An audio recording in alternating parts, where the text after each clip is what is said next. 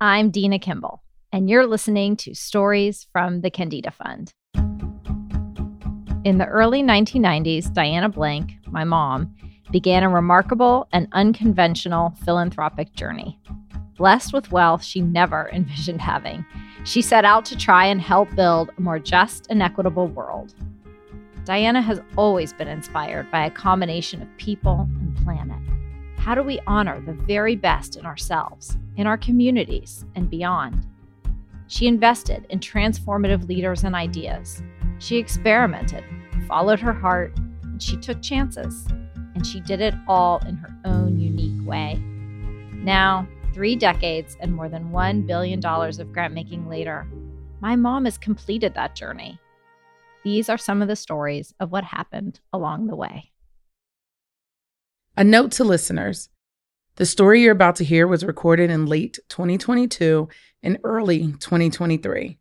On February 3rd, 2023, Microsoft announced that it was indefinitely pausing plans to build a new 90 acre campus in Grove Park, the neighborhood on Atlanta's west side where this episode is set. When Microsoft first announced its plans to build the Grove Park campus nearly a year earlier, the company promised to set aside about 25% of the land for affordable housing and other community projects. In an issued statement from spring 2022, Microsoft said, It is our intent that this project creates wide opportunities and lasting benefits for the community. But in the wake of Microsoft's decision to suspend that commitment, Grove Park's future is now less clear.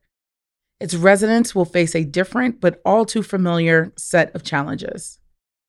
We thought about re recording this episode or pulling it entirely in light of the shifting landscape and Grove Park's uncertain path forward. But the fact of the matter is, the underlying message of the story still rings true, especially for our Black neighborhoods. Business decisions change, and the politics of economic development constantly shift. But the work required to build a healthy, equitable, and vibrant community will continue thanks to the fearless Grove Park leaders you are about to hear. Thank you for listening. I'm Tené Traylor, fund advisor for the Atlanta portfolio for the Kendeda Fund. Born in Atlanta, Georgia, I've been here pretty much my whole life. And my focus, um, particularly at the Kendeda Fund, and I hope for most of my career, has really been around economic and social justice with an emphasis on making the world a better place for all people. But over the years, I've definitely focused on the progress of Black and Brown communities. Coming into Kendeda, I set out to do a body of work focused on equity with an emphasis on racial equity for Black communities in the South. So people always ask me what what is equity? What's equity? And my basic response is equity in the abstract is when a person that's experiencing unjust practices, unfair practices, moves to a space where they're experiencing fair and just practices, whether that's access to education, access to employment, access to transportation, access to an affordable home, they have a fair shot at the life they want and the barriers for them have been removed or the the the barrier to entry has been lowered so they can find a entry point and a pathway to access their dream. That's the work I set out to do, to remove those barriers, to help provide access to folks who are looking for it, which is to be honest most people. Atlanta is a home to so much promise and opportunity, but that promise and opportunity has not been extended to everyone. We're home to some of the top Fortune 500 companies. We're also home to the highest income inequality in the country.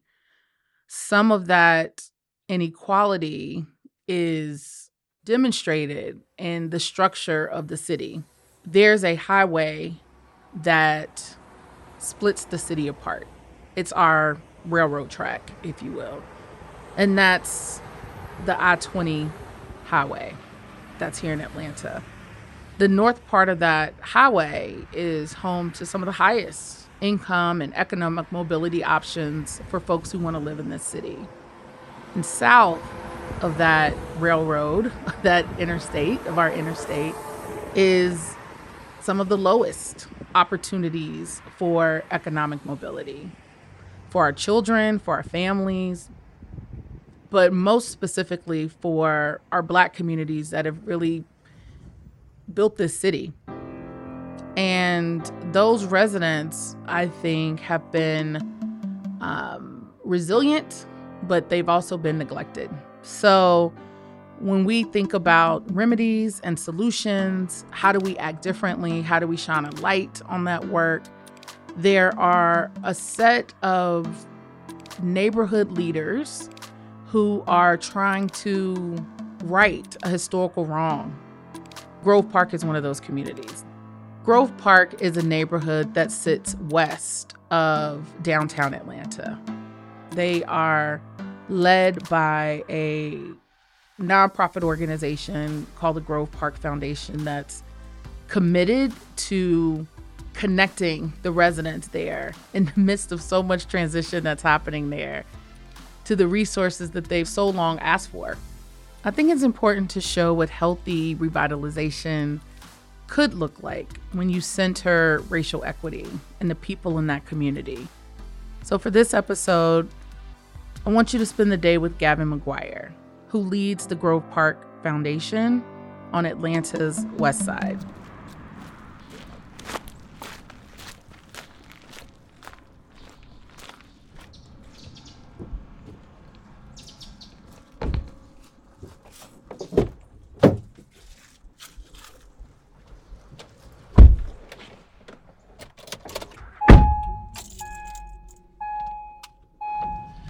So, Gavin McGuire. I serve as the executive director of the Grove Park Foundation. I've uh, been here last week, made one year, my one year anniversary, and I just love serving this great and resilient community. This community, after years of underinvestment from both public and private entities, now has the spotlight shining bright on it. Microsoft is building a 90 acre campus in the community. Affordable housing is a high need in the community. As you listen to this episode, listen to the pride of the residents in their history. Listen to the leaders and the residents in that community talk about the promise that is now owed to them. Listen to the heartbeat of a neighborhood.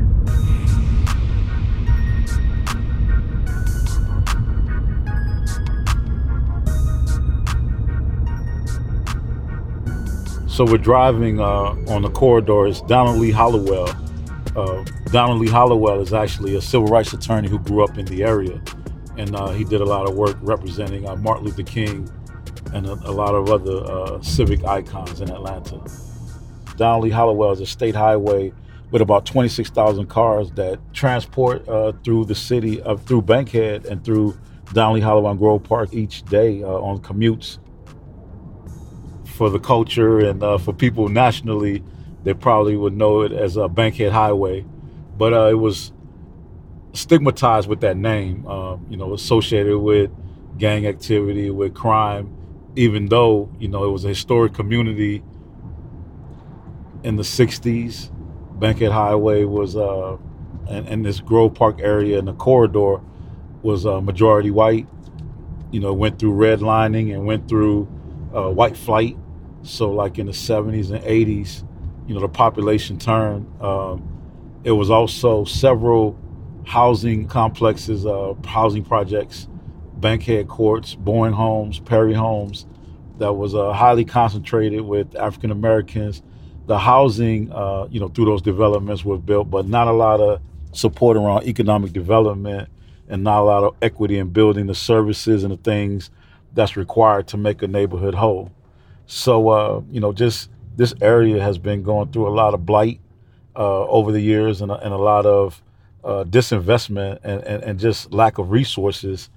But recently, uh, you know, with the announcement of Microsoft uh, coming to Grove Park, uh, you know, some housing developments and other, you know, plans with the city, the community is is like a dichotomy. You know, the community is excited about the investment, but it's always the question, you know, is it the investment for us? Grove Park is so important to the fabric of Atlanta.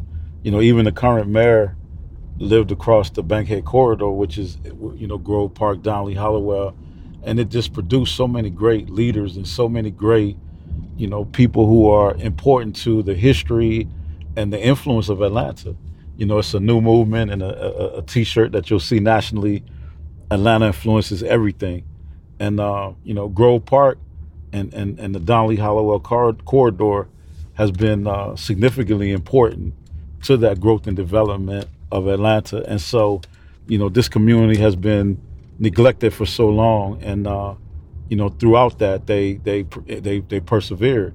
And even when you're looking at Microsoft bringing uh, a campus to Atlanta, I think it's due to the the hard work and the and the equity that and the blood, sweat, and tears of historically people who were in Grove Park to even make it attractive for a, a Fortune 500 company to to even consider, uh, you know, the 30318 zip code. So, you know, it's important that the residents get a chance to participate in the new economic boom that all of this new development and, and new attention will bring.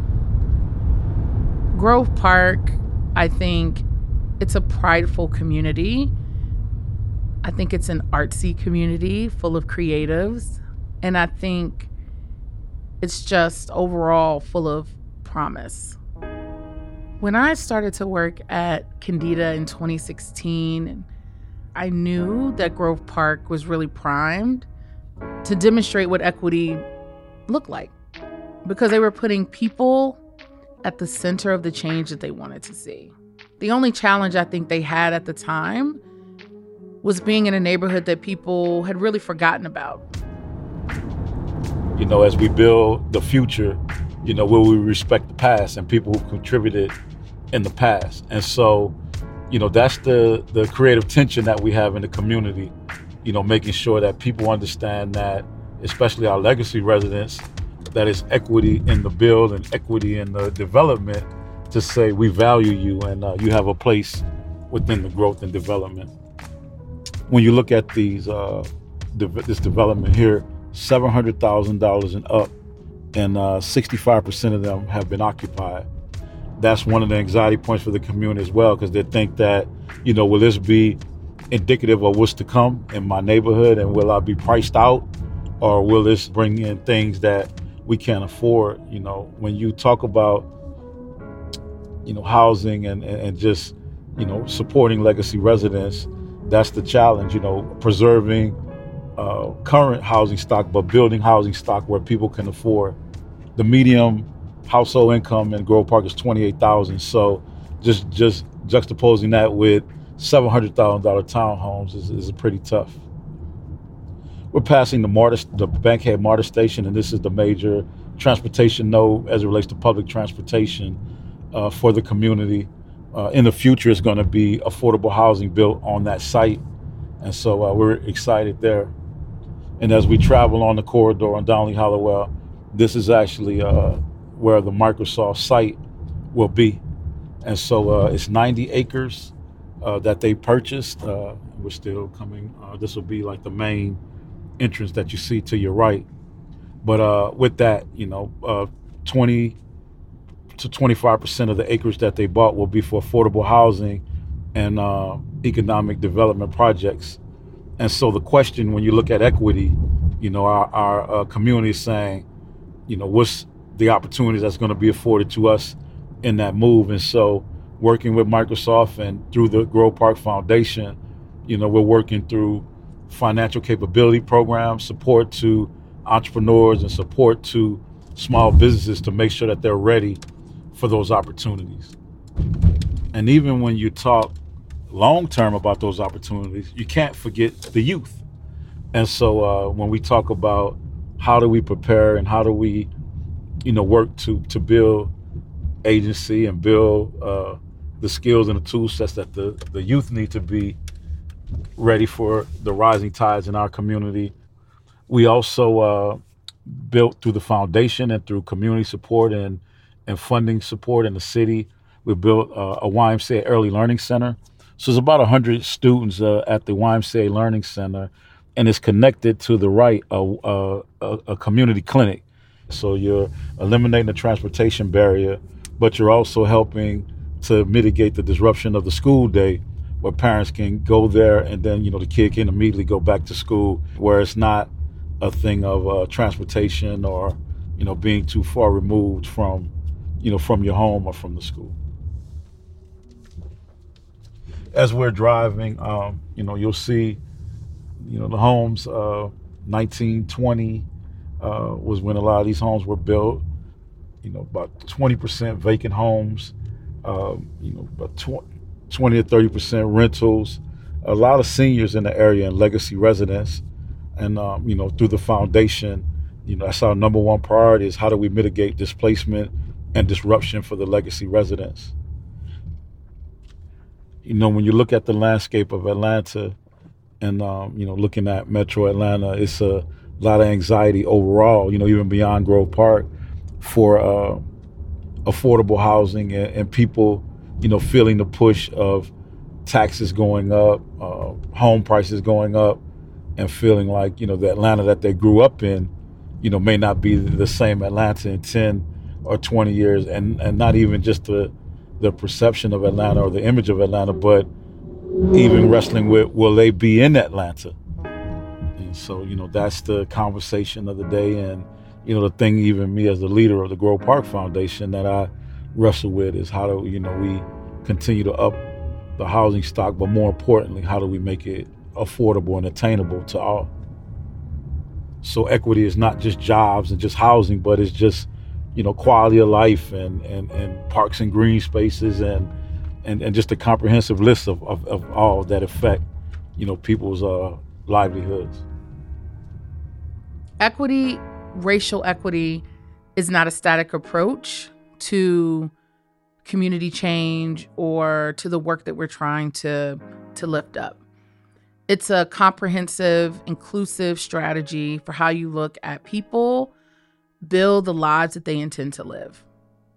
And so that means putting people at the center of the changes so they can be a part of, to be honest, dictating what that change can look like.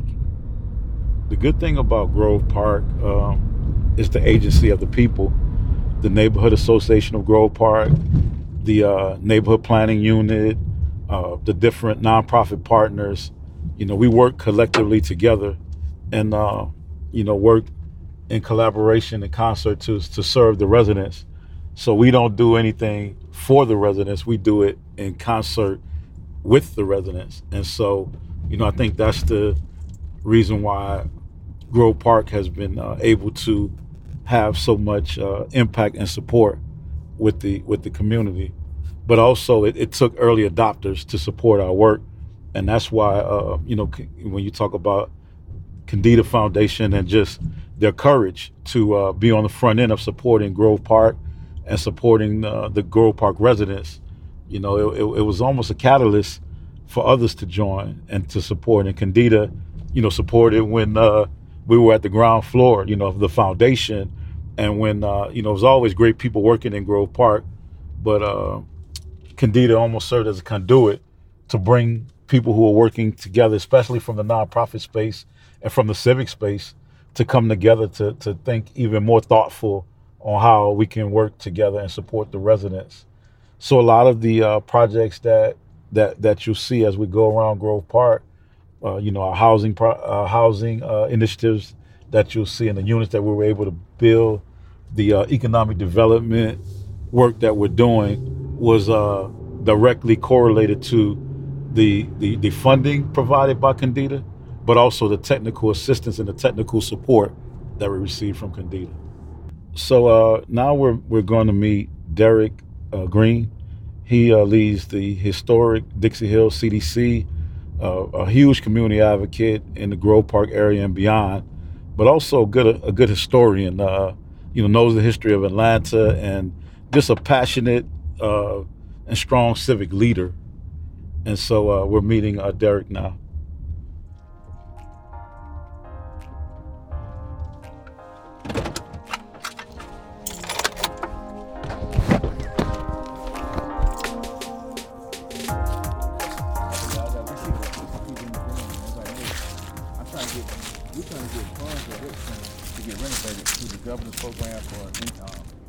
Well, I'm, I'm Derek Green. I am the CEO of Historic Hills Community Development Corp. Um, I'm a community advocate, for lack of a better word, current vice chair of what we call here in Atlanta NPUJ um, with the NPU system. And I have other um, titles, but those are the ones I guess germane for today.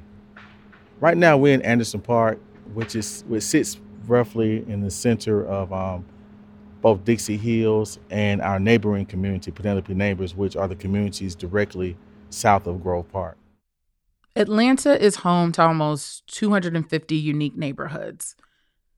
And those neighborhoods are divided into neighborhood planning units called NPUs. NPUs were developed under Atlanta's first black mayor, Maynard Jackson, in the mid 70s. Grove Park is in what is called NPU J, the letter J, along with five other neighborhoods. Yeah, Anderson Park is historic but often overlooked. Um, it's roughly about 60 acres.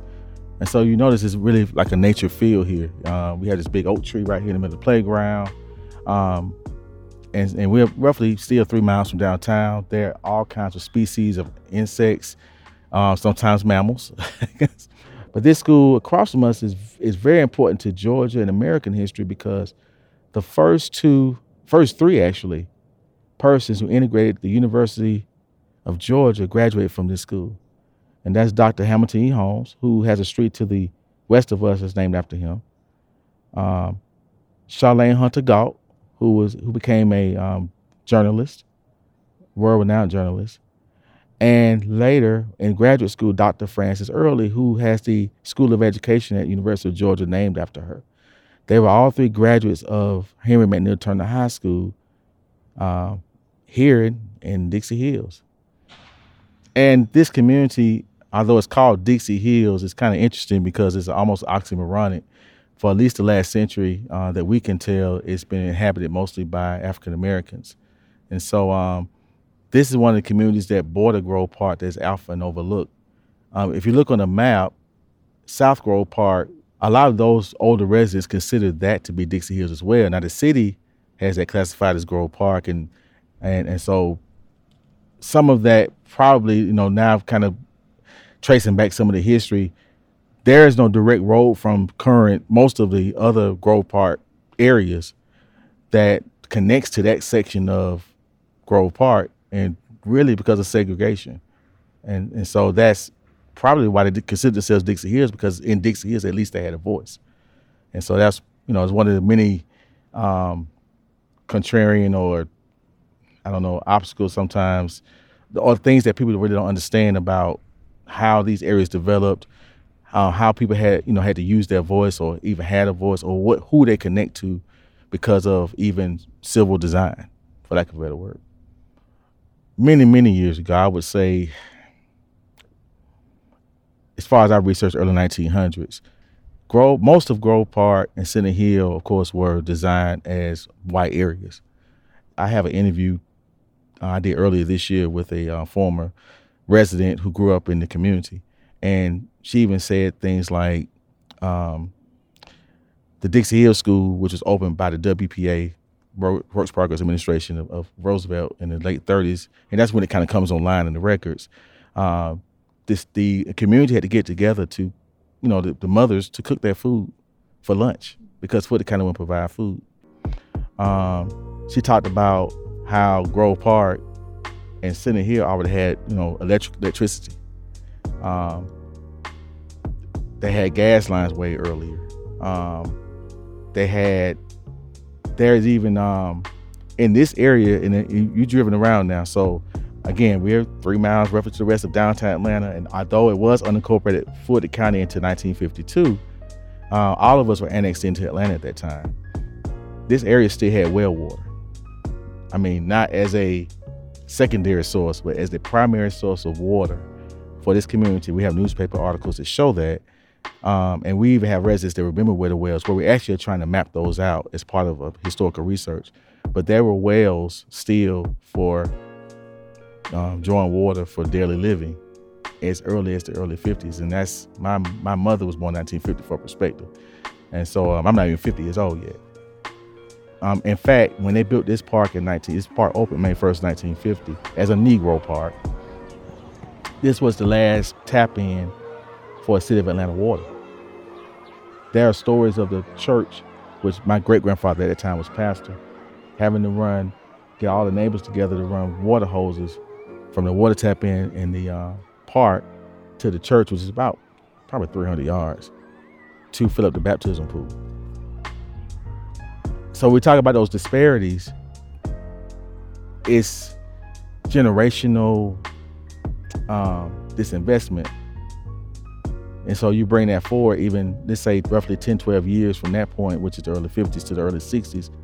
If you look at old redlining maps or maps on real estate activity in Atlanta, they'll show Grove Park at that time becoming endangered, or I, I forget the exact term, but there's a term that refers to the fact that um, it's not an area anymore for investment. So one of the things that clear that that is obvious to the historical research and then what we talk about with gentrification currently is that investment moves with white population, either expansion or or uh, depopulation.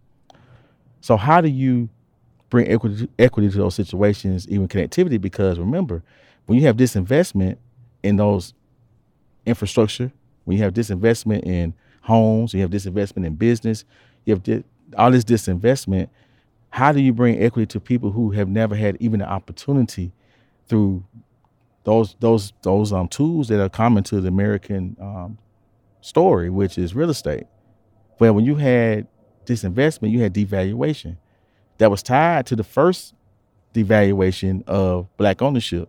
Black ownership automatically devalued your property. It was automatically endangered. It was automatically not worth as much. You know, my grandfather's house is a mile from here, roughly 1,900 square feet.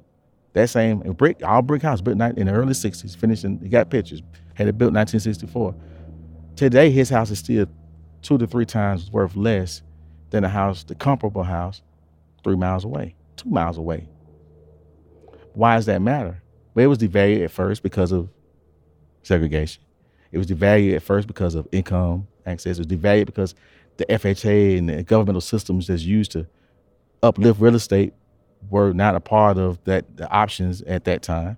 So all those things devalued those properties. Then he was devalued his lifetime because of that same disinvestment of desegregation, then those effects of it anyway, consequences of. And why does that matter? Because I mean his children and grandchildren don't get the benefit of the same degree of cultural wealth as those who had that same advantage of investment. And where are the systems in place to bring some form of equity to that? The challenges of yesterday drive the challenges of today. And to me, that speaks to broken promises. It speaks to hopes and dreams and broken promises, and what our responsibility is to bridge that. I'm so glad you had an opportunity to ride around the neighborhood with Gavin and learning about the impact of the Grove Park Foundation and what they are doing and seeing the issues that they're facing within the community. I'm also overjoyed that Derek Green provided this historical context for us to really give us a a understanding of why this neighborhood has been so important for so long.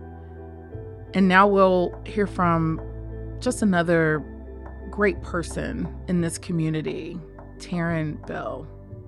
It's important to know the history of a neighborhood. It's also important to understand where the neighborhood or where a community is going. And Grove Park, like many other places, it's not static, it's moving it's progressing. And not just with legacy residents, with new folks, with new voices, but they all have the, not all, but some have a commitment to the richness of a neighborhood. So Taryn is the Center Hill Neighborhood Association president. She's big on corporate responsibility and making sure that development is actually equitable for residents. And she moved to this community as an adult. She didn't grow up there. And that's why her voice, her understanding of this neighborhood is so critical to the future, not just Grove Park, but Atlanta. My name is Taryn Bell. I'm the president of the Center Hill Neighborhood Association and resident here on the west side. My son Kingston Ali, he's looking so bored. he's looking he's looking so bored, but yes, this is my my sidekick. So right now we are walking in Center Hill Park, but we are on the other side of the park. The park kind of splits in two. These trees separate I guess we can say the Center Hill and the Grove Park side. Um, so I wanted to buy in the city of Atlanta. Um, I formerly resided in Decatur. Um, and I wanted to live in the city of Atlanta. And I can't really explain to you what pulled me to Atlanta. It was almost spiritual. I don't know. It's, it's really weird. It was like, have I been here before? You know, in, in that sense. Um, but I just was really drawn to the city of Atlanta, the culture, um, the people. And so I wanted my son to, first of all, I knew the growth and development that was taking place in the city. And I wanted my son ultimately to have a stake in that. And so um, we purchased in October 2020, my mom and I, in Center Hill. And, um, you know, 20 years from now, I want my, my son to be able to say, This is our family house. When um, my mom and I were looking to buy, she was perfectly fine with being in the suburbs. But like I said, I wanted to be in the city of Atlanta. And what I one thing I kept saying to her is we have to be on the other side of gentrification because again, I knew what was taking place in this area. And um, oftentimes with African Americans specifically, the experience in terms of gentrification is being displaced one way or another. Um, if it's because the house you're renting is sold, if it's because property taxes increase so much you can no longer uh, afford your, your property taxes one way or another african americans. When it comes to gentrification typically experience displacement. And um, i just you know I, I, want to push for a different narrative with that.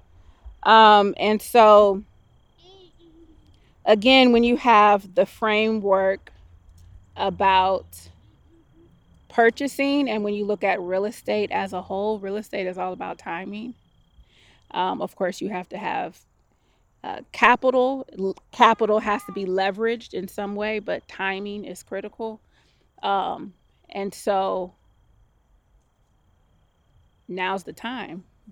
now's the time to get in. Now's the time to buy. In terms of gentrification and kind of flipping the script, you know, I'm a big a huge advocate of that um, for African Americans, kind of taking what's been weaponized and flipping the script. You know, use whatever the whatever the matrix the matrix is, using it for our advantage.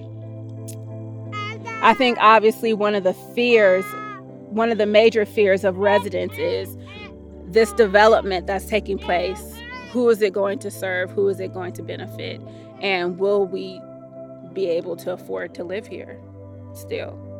You know, so we're fighting for it, I'll say that. Um, you know, every, everyone's mindset is, you know, when the techies come, is that going to push everyone out? So that's a major fear, you know. Well, so Microsoft, they uh, they purchased 90 acres here on the west side uh, along the Donald Lee Hollowell corridor, um, or within the Donald Lee Hollowell corridor, and um, they are building a new campus. Um, we don't have any dates, but they're building their Grove Park campus. Um, there are a lot of unknowns, and, and you also have to, from a historical context, in terms of um, in terms of African Americans and maintaining their land, their land not being taken from them, you know, them not being pushed out. Like this, this is not a narrative that's been cooked up in someone's head. Like this is, uh, these are things that have actually happened consistently, um, in one way or another. And so you know people are scared that's that's the immediate reaction people are scared you know will i still be able to afford here? What afford to live here? What is this neighborhood going to look like? Um how is this neighborhood going to change? And are the changes going to benefit me? Or are the changes going to not benefit me? Am i essentially going to be and these are the thoughts of, of many residents am i going to be kind of an outcast in my own community. Um, um, I know you visited the Grove Park Foundation. Uh, I know you spoke with Gavin. They're doing a great deal as a whole, the foundation as a whole, to really just, okay, this is what's coming. How can we prepare ourselves and, and what can we do to benefit um, from, re- from, from new, from the resources we have now um, in preparation for what's to come. Uh, one of the most important things to really understand about this community is that people are together. Residents here are together. Residents here are working together. Residents here are working together for change. Residents here are united. Um, you know, six neighborhoods, one community.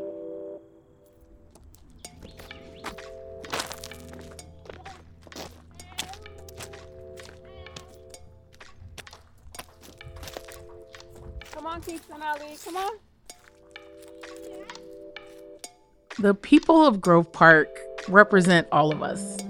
They want to be a part of the change, they want to see progress, but they want to benefit from it. They don't want to visit their progress, they don't want to visit the change. They want to be part of it, they want to reap the benefits of it. They want to reap the benefits of a new park that's built on the backs of slave labor. They want to afford the housing that is built around them that's safe and healthy. They want to enjoy the health clinic so they can thrive.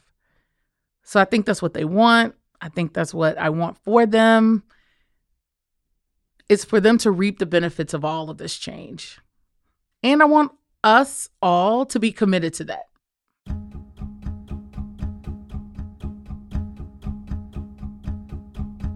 Thank you for listening. This project was produced by Maddie Foley, Adesuwa Agbanile, and Alessandra Tejeda, with production help from Chelsea Daniel for Wonder Media Network. Editing by Emily Rudder and Liz Smith. Original music by Chelsea Daniel. Our executive producers were David Brotherton and Dena Kimball.